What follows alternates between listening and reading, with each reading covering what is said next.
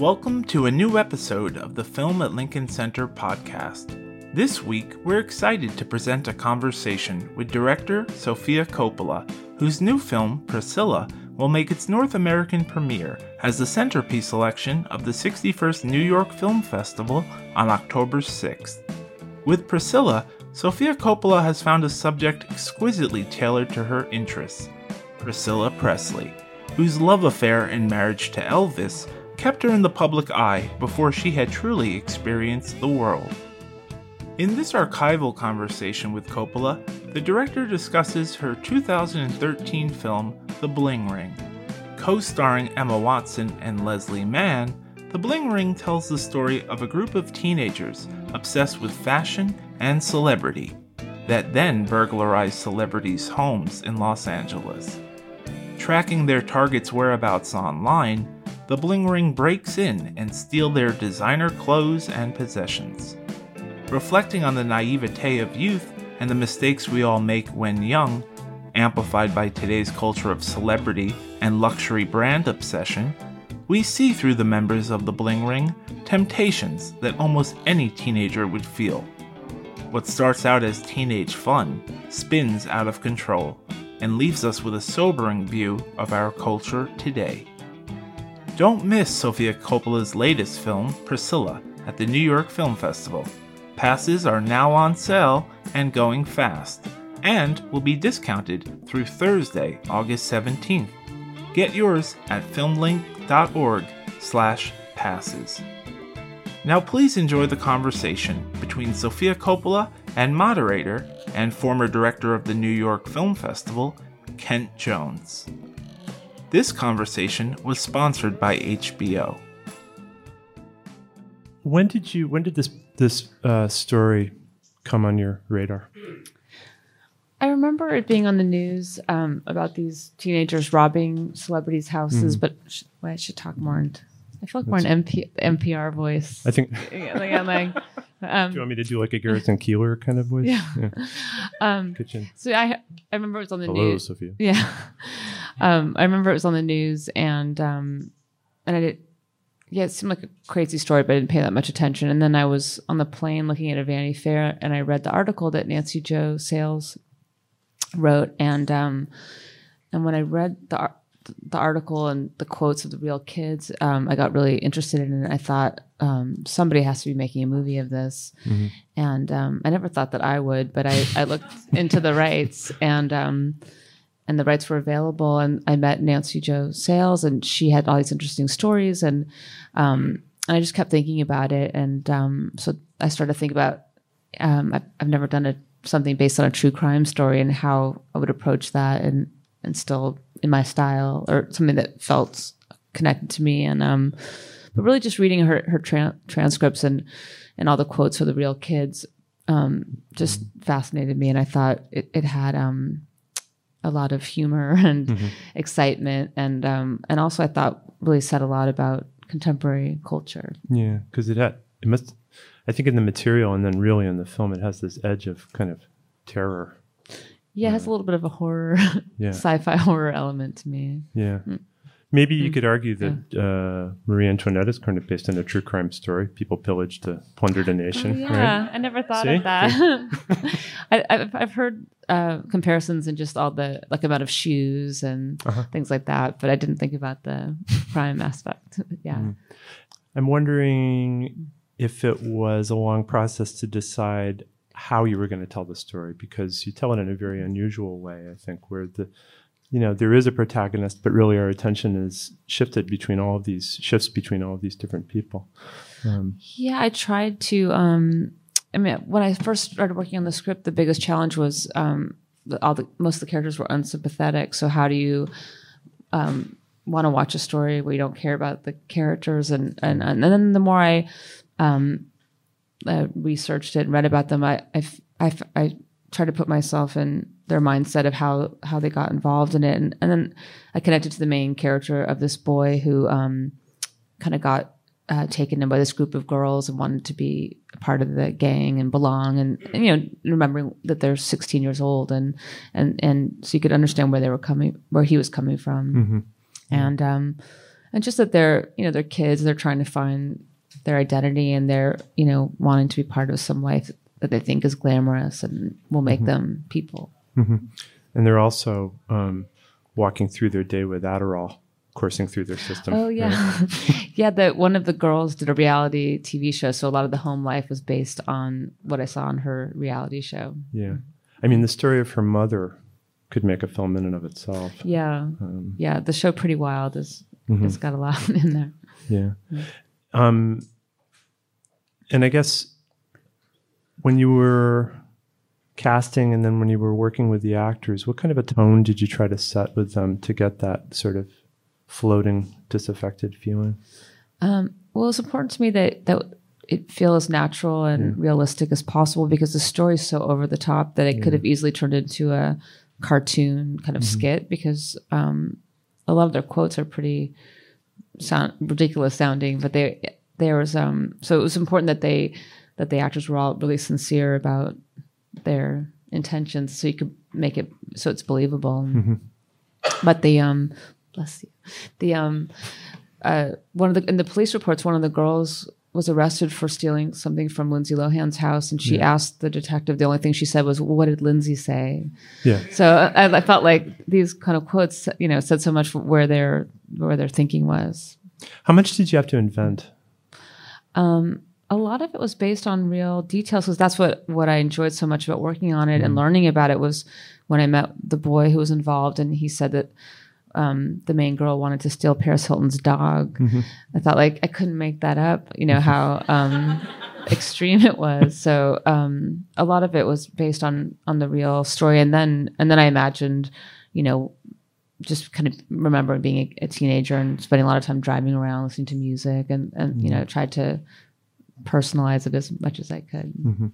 But then when um, Leslie Mann's character appears, the the um, it, there's an interesting kind of shift in, in in tone, I think, because she's a little bit more overtly comic, brilliantly, I think, Yeah. um, and it's a little bit sort of like the parents in Peanuts or something. Yeah, actually, I I like that the parents were that you really stay in the world of the kids and they're not connected to the parents and you barely see the parents and it is kind of like that the way in Peanuts you barely you don't see them or they're garbled. So I did want to have a real separation between the world of the kids and then um, the parents' world that mm-hmm. they're not connected to. Mm-hmm. And I um, thought of King of Comedy too In what way? um, when Rupert Pupkin's do, like doing his imaginary talk show and his mom is calling him, he's like, "Hold on, mom!" Like, so there's that. Yeah. Yeah. so there's that element of kind of when you're a kid and and they have their they're acting cool, and then how awkward they are in their real life. Hmm. Yeah, because there is that sense of unreality too, like Rupert Pupkin, like they're kind yeah, of you know walking through this fantasy version of you know um, the way that they life that they think life should be. Um, yeah, and yeah, and I was struck by there was a clip of the real boy um, that he posted on Facebook of he he filmed himself um, just like smoking a bong and dancing and um, and it's really um, you know just so raw and personal. Like w- watching it is um it's pretty embar- embarrassing because it's such a private moment and um and he's feeling really cool, you know, feeling cool and we so we recreated that in the movie, but but um it just kind of shows that um yeah they're kind of where they were in that age. One thing that seems that I thought was really striking in the movie was that, in general, I mean, there are a couple of exceptions, but all the interactions between all the kids are more or less desexualized. Like all of their attention is on things. Yeah, that's what I I um I thought that there wasn't any intimacy and um and there wasn't sexuality. They were they were just more excited by the stuff and and the glo- you know patent leather she, the glossy stuff. But even the girls were looking sexy, but it was more just about to get attention or they were more interested in fame and and bling. I thought from from the story.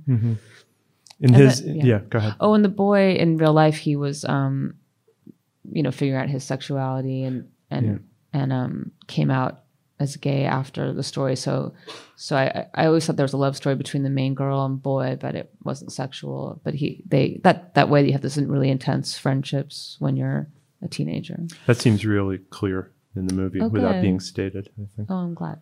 Yeah. Um, and was he really the one who was always saying, "Come on, we got to get out of here. Somebody could come any minute." Uh, he uh, he seemed like he was the definitely the ringleader was um you know calling the shots and he Yeah. was kind of keeping up with them. I don't know if he got into it more, but that was my impression from from from from talking to him and what I read that he um that whenever he wanted to get out, she's like, let's just do one more, and then of course they get busted. and then more and more people started to just kind of glom on to the. Yeah, and they were bragging about it, posting pictures on Facebook of them and their stuff, and yeah. Yeah. Um, maybe we'll take a look at the. We have a clip, Oh, okay. uh, so maybe we can take a look at that now. Awesome. That's amazing. Oh my god! Oh my god! I like the feel of this. Oh my god, this is Belma. So cute. Oh, wait. It's so cute. Oh my god. So that was breaking into Paris Hilton's house. Right. As if you couldn't tell. Yeah. and, and the best part is that's her real house that she let us film. Wow, that's amazing. I just found that out today. I was, oh, really? did, yeah. Did you just give her a call and ask her, and she did it take convincing, or I don't know how we came about to actually ask her, but um, Stephen Dorff, who was in somewhere, knew her and he knew I was working on on the script, and he said, "Oh, Paris Hilton's having a party. Do you want to go to her house?" And I said, "Yes, I, I want to see her house." And um, and I and there were those pillows were really on the couches, and I got my picture taken with one of them, and um, and I and, and did I, you post it on Facebook? No, I don't have a Facebook. I'm No, not a I- fa- that's a- um, that's a joke. yeah, Yeah. I know. Mm. But um, and I'd heard about her nightclub. yeah, we know. Um, but anyway, she has a. I'd heard about her nightclub room, so I got to see that, and that's all in the movie. But um, yeah, so we saw her house, and, and we asked her to do a cameo in the movie, and I don't know how we came about asking her to let us film in her house, but Yeah. um, lu- luckily she let us film there. We would have, yeah, we didn't have the budget to build. yeah. yeah. Were any of the other houses actually the No, real thing? Yeah. No, hers is the only one. The other ones we just invented our Yeah. version. We kind of made a little bit more like glamorized version of Hollywood celebrity house. Yeah. houses. But people actually just kind of left their doors open, their keys under the mat, their wallets in their cars, uh, all that stuff. Yeah, I guess there's Yeah. this false sense of security and a lot of yeah. Like also, she lives in a gated community, and a lot of the um where the where they were opening cars and stuff, they were. But I guess it's just kind of a relaxed attitude. but but Yeah. yeah. Yeah. Um, I wanted to um, talk about the extraordinary look of the film, and uh, you know, before we started, we were you and I were talking about Harris Savides, and uh, who passed away. Um, and he was he was there on, on the set of this film, and he was very involved in the visual design. And Yeah, I started um, working with Harris, who he got ill during the filming, so he had to leave and come back. And, and one of his um, longtime assistant was the operator, so he he filled in when Harris couldn't be there. And um, yeah, we we looked at references and talked about the look, and he told me he wanted to shoot it on a digital on the red camera, which I had never done before. And um, but I he's he was such a great artist. I trusted whatever he thought, and um, so yeah, it was a good introduction for me. And we, um, I remember showing him some Claire, the blonde actress you saw. I remember showing him some pictures of her from her Facebook page in her like pink bikini and and and pictures she took in her car and you know, different um, kind of snapshots as of kind of the look of the movie and um, and uh, and we, you know, we we talked about the um, kind of the contrast between the beige suburban world and the glittery night of the of the city and um and it was we were shooting the nightclubs and he would flash lights around and I thought he'd made a really beautiful look out of this world that um isn't so beautiful. Hmm. Um, were there any other references outside of the? Uh, you, you said that you talked over visual references. Yeah, I always, um, whenever I'm making a movie, when I do the script, I always put together um, pictures that Okay. um, Lookbook. the yeah lookbook of kind of the mood or the feeling. So this one was more um, tabloidy, but I always look at I have tons of art books and look at. Um, uh, I can't remember specifically for this, but just we look at pictures together and talk about um, the feeling of it, and, we were also mixing the surveillance video and Yeah. um, stuff online, so it made sense to um, to shoot it digitally. Hmm. Do you ever look at uh, movies for reference? Oh, yeah, not not so much for the photography, but um, I thought about Over the Edge and Foxes for this, and I think Mm-hmm. Yeah. I mentioned Foxes to him. Yeah. And there's a shot where the girls are in bed at the beginning, and it's really backlit, and that was kind of an homage to Foxes. Yeah. But I love that tradition of um, teen bad kid Yeah. movies, so I wanted to make this in that tradition. And that's an essential teen bad kid movie, Foxes. Oh yeah, Yeah. yeah, Foxes, and Over the Edge. And Over the Edge Yeah. too. Yeah. With Matt Dillon. Yeah. Um, and I wanted to ask you about, I'm sure everyone who's seen the film was probably as astonished as I was by that incredible shot of them walking through Orlando, what's supposed to be Orlando Oh, the Bloom's little house. the glass house on the hill. Yeah, Uh, yeah. that was a Harris shot that he designed from across the, the street. The Yeah. slow zoom. yeah. Oh yeah, I um I was really grateful to Harris because he we were shooting all these robberies and we are trying to make each one look different. And Yeah. um when he saw the location photos of this glass house, um he said, "Oh, we have to shoot it from across the street." And and that was a Harris shot that we we were running out of time. and We took it off the schedule at one point, and he really fought that we, we have to get that shot. Mm. So I'm I'm so glad because that is one of my favorite shots and a shot that people notice. It's love. stunning, but Mm. one and and one of the elements that I think makes it so stunning also is the sound of the Yeah. coyotes and the sirens. Oh, I um I love working with Richard Beggs, who I've done all my films with, and um and he comes up with such uh whenever I see the movie after he's worked on it, it's it's like a whole other thing. So he, I loved how we, we thought, oh, would we? I'm glad we didn't need to use music there, and that he he um, built the atmosphere with the other coyotes and the hills, and just makes you feel like you're there. yeah, and sirens, right? Yeah, I Yeah. think so. Yeah, Yeah. yeah. Um, tell me about the casting process for this film. I would imagine it might have been a little bit different from. Yeah, I mean, it was really important for us to um, to put this gang of kids together, and and my casting team spent a year meeting young actors everywhere, and um, uh, and, and I was excited to to have some kids that have never been. Uh, it's, it's their first movie for a few of them, and then um, they said, "Oh, you should meet Emma Watson." They really liked her. I would have never thought of her for this kind of Valley girl, and um, and she had a really interesting um, kind of take on it, and um, yeah, so she she studied her Calabasas accent and um, and and took it really seriously, and then um, and then the other kids were um, there's one girl from Chicago and. Uh, one girl from LA, the blonde, who's like a real LA girl. So she was um, sort of our consultant, and um, yeah, she she helped us through because she was the only one that was really from there, and um, and uh, one girl from uh, T- uh, Taissa Farmiga, whose Yeah, sister is Vera Vera, Far- Vera Farmiga. Yeah. sister, yeah. So um, yeah, it was really. We just met tons of kids, and then you we kind of we put all their pictures up on the wall and look how they felt as a group, and because they had to work together, and and then we did rehearsals before filming, and they spent a lot of time together. So by the time we started shooting, they felt like um, a- a friends, and they had kind of a rapport that I, I think comes through. Do you let um, the actors get to the set and work out their blocking on, on, on set to be inspired by the sets themselves? Yeah, I've never been able to shot list or plan before I see the actors on set and and and then let them do what feels natural in the environment, and then we plan how we're going to shoot it around that. And um, so yeah, I you know I have an idea of what I want it to look like, but then we get on set, and then um, I always try to see what what feels right to them, and then we figure it out together. And you're always, I, it looks like you're always trying to surprise yourself. Yeah, to- Yeah, I try to keep it. Um, uh, it's not it's not too planned out. I try to be flexible and Yeah. and um, you know open to to what happens because you don't yeah you don't really know until you get there and, and you try things out.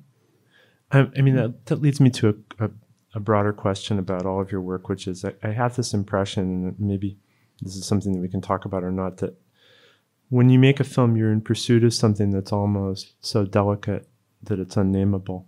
um, and that you want to um, let things happen that are. I, I mean, sometimes in your movies, there's a spell that's cast that's almost very difficult to uh, to write about or to talk about. Oh, that's nice. I don't know. Um, no, that's cool. I I feel like, and I don't know if somebody said this or I imagine it, but you, it's like I'm trying to remember a dream. Like you have a, I think when you start a movie, you have like an impression of hmm. what it feels like, or, but I'm not ever sure exactly what what it is, and and a lot of times I don't know why I'm drawn to something in, until after. Like I try not to analyze them. I just try to hmm.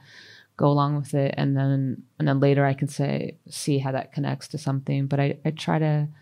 I try to be intuitive as much as I can, and I usually when I'm writing it, I have a, a sense of the the atmosphere, just sort of the feeling of the look or the music, and um, but I'm not really sure where where it's go- where it's going. Mm-hmm.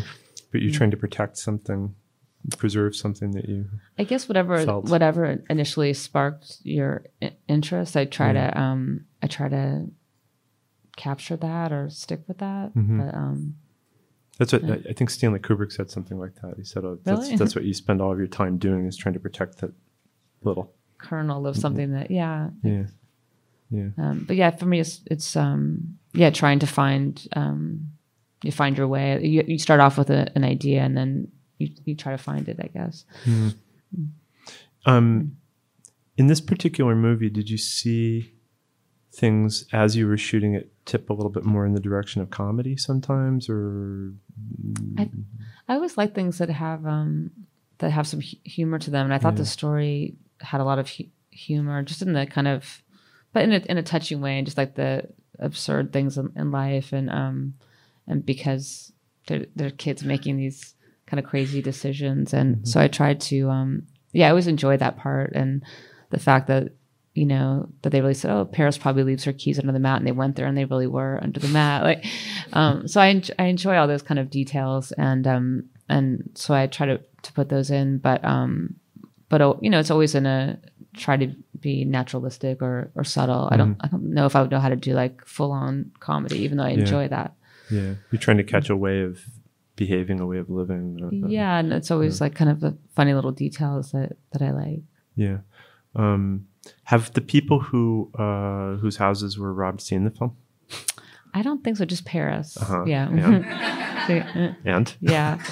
Uh, yeah she was really into it. She she came to our premiere and she, Okay. she said she got emotional when she saw them in her house.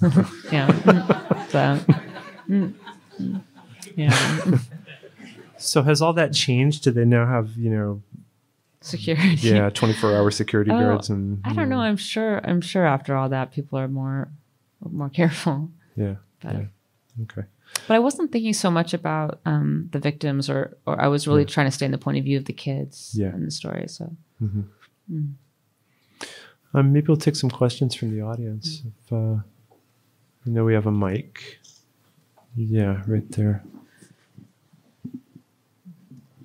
Hi, um, Sofia. I was wondering, with a great deal of your movies, you uh, marriage um, a certain time period with music. Um, for like with Marie Antoinette, you had the '80s rock, and um, so you had more of an atmospheric um, vibe with um, somewhere. Um, um, would you describe the uh, music that accompanies um, the Bling Ring? Oh, I tried to have music that the, the kids would really be listening to. So there's more like hip hop songs and stuff that I would normally listen to, and and I wanted to have the um, the energy of um, these kids on this thrill ride. So um, so I picked music that that had that feeling. And there's a, um, a song by Sleigh Bells that is the opening of the movie that I was listening to that and I pictured the opening of the movie and was writing it to that song and I played that song on set. So um, it, this movie I think has a kind of hyper obnoxious feeling and I wanted that to be in in all the elements.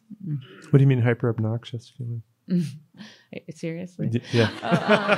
Um, yeah. I um well after after somewhere was so slow and minimal, um I was when I read the story I was just in the mood to do something fast paced and kind of just of not bright colors and Yeah, yeah, yeah. fast cutting and Okay. loud music and um and not as tasteful. it's like, you know, more Contemplative. yes, yeah. Less minimal, I guess, yeah. Brad Balfour. Yes. Um, Did the uh, did the actors get a chance to talk to the kids? Did you get a chance to talk to the kids? And what I, I'm, I want to look inside that conversation, and also what you guys talked about once you've seen these houses. What what did everybody feel? Conspicuous consumption, or did they want to walk away with the Beaumont or not?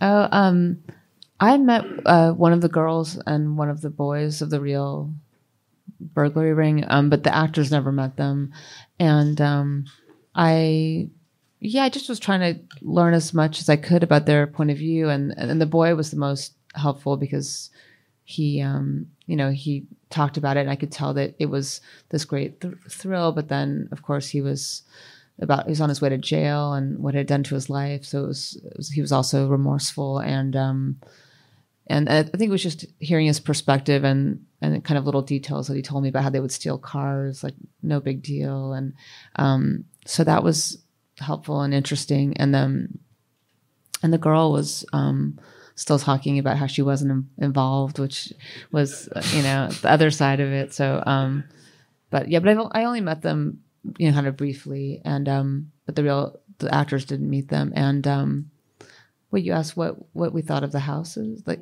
or did anybody talk, discuss, have a conversation about, you know, the excess. Um, we just talked about kind of we stayed in the you know talked about what these characters were into and kind of tried to stay focused on that. I think the the kids, the actors were, you know, aware of that, but um, because they're not like the kids in the movies at all, and they weren't into that stuff, and so they had to kind of find a way to get in, into it. And um, we had to tell the boy how to pronounce Dior and things like that. He said Dwar. We did like a reading, and um, so yeah, they had to find a way to get into it. But they they all have a good perspective of because the story's so extreme.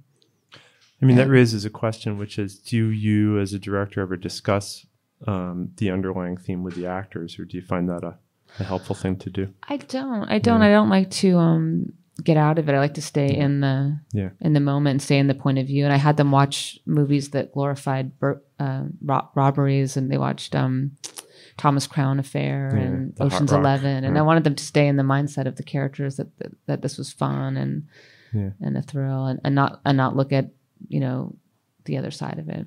Yeah. Let's take someone up here. Yes, in the back. Excuse me. Hi. Uh, I just wanted to ask I've seen all your films except for this one, which comes out on my birthday.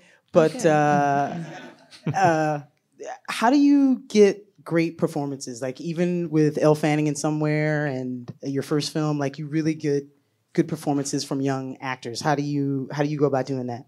Oh, thank you. I think it's in the casting, just casting talented um, actors. Elle Fanning, I, um, when I met her, I just was so taken with her. I feel she can do anything. So I, I just um, kind of let her do her thing. And, you know, we talked and, um, and I try to make the set as comfortable as possible and, and also try to make the set close to the feeling of um, what the scene is. So when there's a party scene, we'll really play music and, and try to make it feel like that. And I think, um, I guess trying to make this atmosphere of the set close to what's going on in the scene helps. But I think a lot of it's casting people that also that you you think um, understand what you're trying to do. So you talk about it and they get it. Um, that helps. And but thank you. Um, I'm trying to think. And then doing rehearsals, like we do a lot of um, improvisations together, which um, something I learned from my dad was um, and on Virgin Suicides we did was like building fake memories for your characters. So on Virgin Suicides, we rehearsed in the real house and they they made lunch together as a family and and did things together so that when we start filming they they haven't just met, they have um, you know, these kind of memories of their characters. And I I find that helpful. And then somewhere with Elle Fanning and Stephen Dorff, he he really would pick her up from school and we went bowling and you know stuff that the characters might do. So um I, I find that helpful. Thank you very much. You've really been an inspiration for me as a filmmaker. Thank you. Happy it. birthday. Thanks. Were you able to rehearse a lot in the real spaces for the for the bling ring? for this. Um, this one we we um, we didn't get to rehearse so much in the real places because we were changing locations Yeah. every day. But I had them. I had a friend leave their house one night in the Hollywood Hills, and they had to break in to the house. They had to find a way in, and we told them things they had to take, and um, and then and they worked out a lot of their kind of robbery gang dynamics during that. So um, so we set up things like that, but not actually the real places. yeah. Hi, Uh, Sofia. oh, Uh, back here. Hi. How are you? Good, thank you. Good. Um, the question I had for you was, um, and since I haven't seen the film, um, I don't know if there's any truth to these comparisons. It could be, you know, journalists being journalists. Um, but um, I've read reports that um, journalists are drawing comparisons of the Bling Ring to the March film Spring Breakers with Harmony Korine. And I was wondering if you think there are any truth to these comparisons, sort of like the girls being bad complex. And I was just curious to hear your thoughts on that comparison. Oh yeah, I, I haven't seen Spring Breakers, but from my impression from from what I know about it, um, I can see people bringing it up to me. But um, I I feel like th- the approach of this movie is is a different point of view. It's not an exploitation movie, and that one I feel like is more like an exploitation thrill ride with girls in bikinis, and um, so I feel like it's a different a different look. But and it's also I don't know. This is a, a true story in that one, but I I can see that there's kids dressing trashy and ha- having bad behavior. So in that way, I feel like that's in the air. But um, but I feel like it's a different um, a different uh, kind of point of view of that. And um, okay, I hope that answers that. I think that I just want. I think that when Paul Schrader's movie *The Canyons* with Lindsay Lohan opens, that's going to be brought into the conversation too. When is that coming out? It's actually at the beginning of August. Oh, because I remember reading about it and then. well, Yeah, yeah. There was someone. Yeah, if you. Yeah, we're going to repeat the question because she- um, the young lady Oh, she the asked if a lot of my characters, protagonists, are young women, and do is there an autobiographical aspect? Do you mean in this movie or all of my movies? Oh, oh.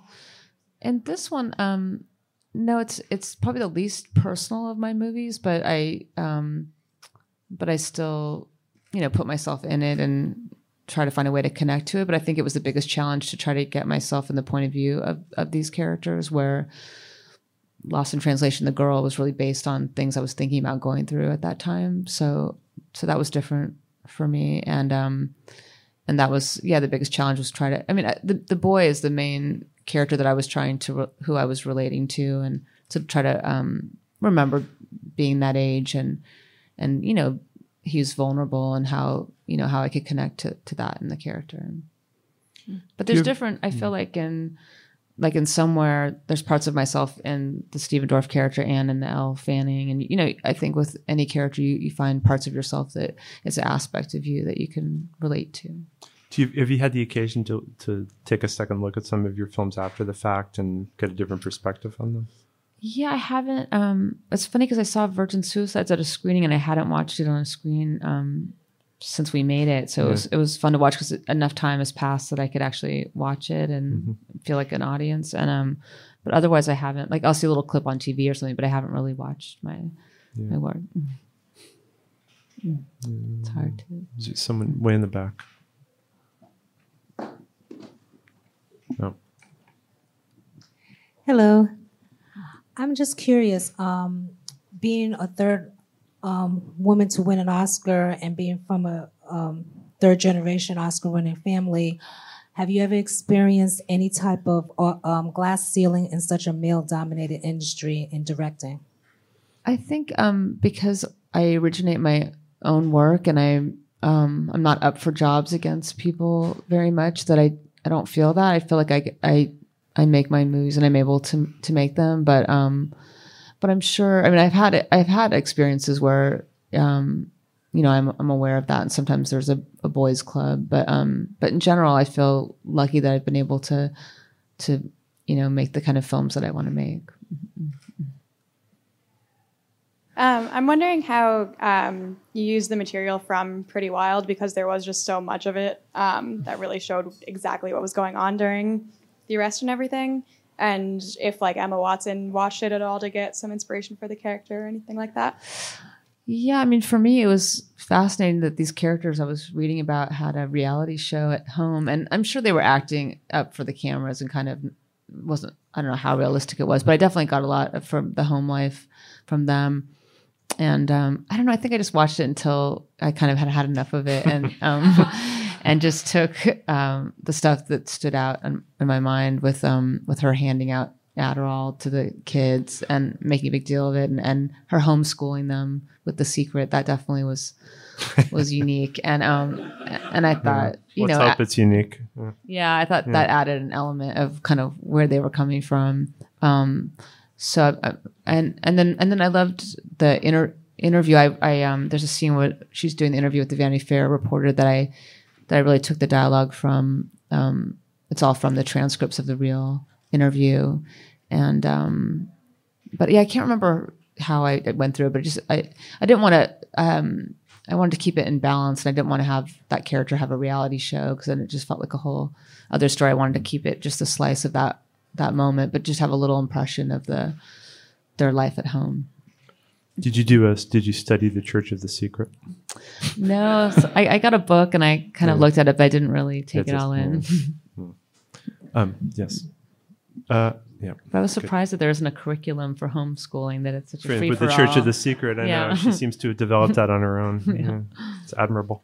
Yeah. Uh, I was wondering that uh, did those kids actually brag about those actually elaborate in a school? I mean, I just saw the film today. I was wondering that did they did those kids actually brag about At robbery school? in a school like that? In school. Yeah. He, he asked if they uh, bragged about the robbery in school.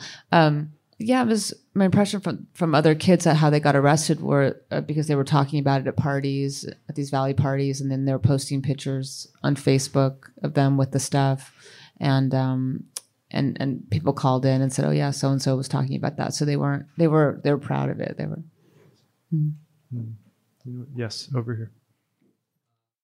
Oh yeah, I guess um, after I finish a movie, I'm I take a little break and then figure out what um, I'm drawn to, and so with this, but I'm, never sure what's going to be. And then with this, I um, yeah, at first I didn't think I would. I just thought it'd be a, a fun movie, but I didn't really think I would do it. And then I I read more about it and got into it, and um, I get maybe like watching other movies. I remember I remember thinking about To Die For, which I which was based on a real story, and I loved um, how Gus Van Sant made made that. It had a little bit of a that had more of a documentary kind of collage feeling. Back and forth, yeah, Yeah, and where the forth, characters are talking to the camera. Yeah. But um, wait. So how do I approach the script? Is that? What? Yeah, I guess with original when it when I wrote an original script, I had little bits of um idea. Like for Loss of Translation, I had little ideas for scenes, and I would just write notes and almost like little short stories of moments for scenes, and then finally had enough of them that I started to kind of piece them together. Um, and then this, when it's based on material, I I had a big binder of all these transcripts from the journalists, and I just went through them, kind of highlighting anything that I thought was interesting, and then looking at how to string those pieces together into a story. And um, and it was kind of a puzzle with all the robberies. I remember having like index cards all over my wall, trying to figure out the the um, the series of of balancing the the robberies and what they're doing is is so redundant because they're doing the same thing over and over again. So kind of making that um, the pattern for the story. Um, but it's always mysterious to me. I I find writing really hard, and um, and somehow you get get through it to the end. But um, it's always a it's always a struggle. I want to uh, shift gears for one second, ask a technical question. This is the first time that you've shot um, digitally, um, and you shot on the red. So I was just wondering what the experience was like for you and how it was, how it felt different. Yeah, I um I love film so much. I was really hesitant to move into the modern world, and but it it, it seemed suited for this movie, and I thought it was really fun. It was fun to see what you were shooting right away, and um and on some big beautiful monitor. But I did find that it was more passive, and um because I'd find myself hanging out at the monitor, and I have to remind myself to go back on set and participate because I was yeah you feel like you're sitting in front of this big TV w- watching your m- movie, Mhm. and um and it's different than the mode of ma- making your movie. Yes. So I I've never used monitors before. I've always um just been at the camera and had like a little clamshell to take the shot, but I've never Yeah. been one of those people that sits by a monitor. So that was a little bit um you know kind of tempting. Mhm. But um I was happy with the the result and um as far as the crew like it didn't seem that that much different. I thought you could you still have to light it and and it's you still need um it's it's not it wasn't so different the the crew size or the way the approach, but I, I think the only thing different was being able to watch it as you go. Did you change anything in post? Um, I think we had we had little things to clean up that were easier Mhm. to to remove or change things, but Mhm. um, but I'm not in the habit of of fixing it. Plus, I'm used to film, so Yeah. there were little things, and it was easier. And I think just um, mixing the surveillance footage and um, I'm trying to think, yeah. Hmm. Uh, yeah, all the way in the back. I guess dovetailing off the question around the process, I was curious about the fact that the movie is based on real events. Did that ever feel like a creative constraint, and how did you overcome it? Uh, Yeah, I think because um because I made it I wasn't because I made it fictionalized and I changed their names, I felt more freedom to um to change things. But I I really liked basing it on the real material because that was so interesting to me. So it really is based on um on the real facts, but then I I didn't feel I felt that I could change things as I needed um, because it, you know I changed their names and and I could kind of make it my own and I combine characters. A lot of times with real stories, there's more characters involved that it would be confusing in a movie. So you can, you know, combine them and make them a smaller group to be able to follow. So, can you just wait for the microphone? You come such a, from such a large family, and you direct a lot of your your relatives. How is it? How did how does it, how do you feel directing your relatives like Jason and Marie Antoinette? Oh, I mean, it was fun to do Marie Antoinette with Jason because you know we grew up together, and um, I love Jason, and also he's so entertaining and, and fun to have around. So it's nice. Um, you, you know, it just feels like an extension of um, your time together, and um, and it's always nice to have that familiarity on set. And and Kirsten, I've known since she was sixteen, so uh, you know, I, I I think of her like family. So um, it's you know, it always makes it you know nice to have people that you're close to. Yeah. Mhm. Thank you. Thanks. Let's see, do we have yes? Uh, yeah, when you're making a film, uh, do you have any favorite films or filmmakers that you can consult to inspire you or to guide your direction? Oh yeah, I mean, I definitely have movies that I love, and um, and I think with each movie, you think about um, uh, references for that partic- particular one, and um, um, I'm trying to think for this. I mean, I, I was thinking of Over the Edge, just, and Foxes for the kind of the spirit of these kids frustrated in their life and wanting to to grow up, and um, and uh, I don't know with loss I was thinking with like with Lost in Translation. I loved Brief Encounter, which um, had this relationship with the restraint. So there's definitely, um, and with Marie Antoinette, there was um, the the movie with um, was it was it called Lisztomania? The one the Franz Liszt Lisztomania? Movie. Ken Russell? Yeah. Now I think of it. yeah. Roger Daltrey? Yes, and I thought about that where they have um they have paparazzi with snapshot cameras and ice cream sundaes, but it's you know it takes place it's about Franz Liszt, so that kind of that they had the pop freedom. So definitely, um, movies will influence what I'm working on. What about somewhere? Is there something? Somewhere. Oh, Harris showed me a, um, a Chantal Akerman film. Um, it was an address of a woman in Yeah, Jeanne the- Dielman. Jeanne Dielman. Yeah. He showed me that, and that they ha- it has takes in real time that go, um, that go on and on, and, and that and that got me excited about the idea of shooting things more in real time, and and and and just having one shot go on.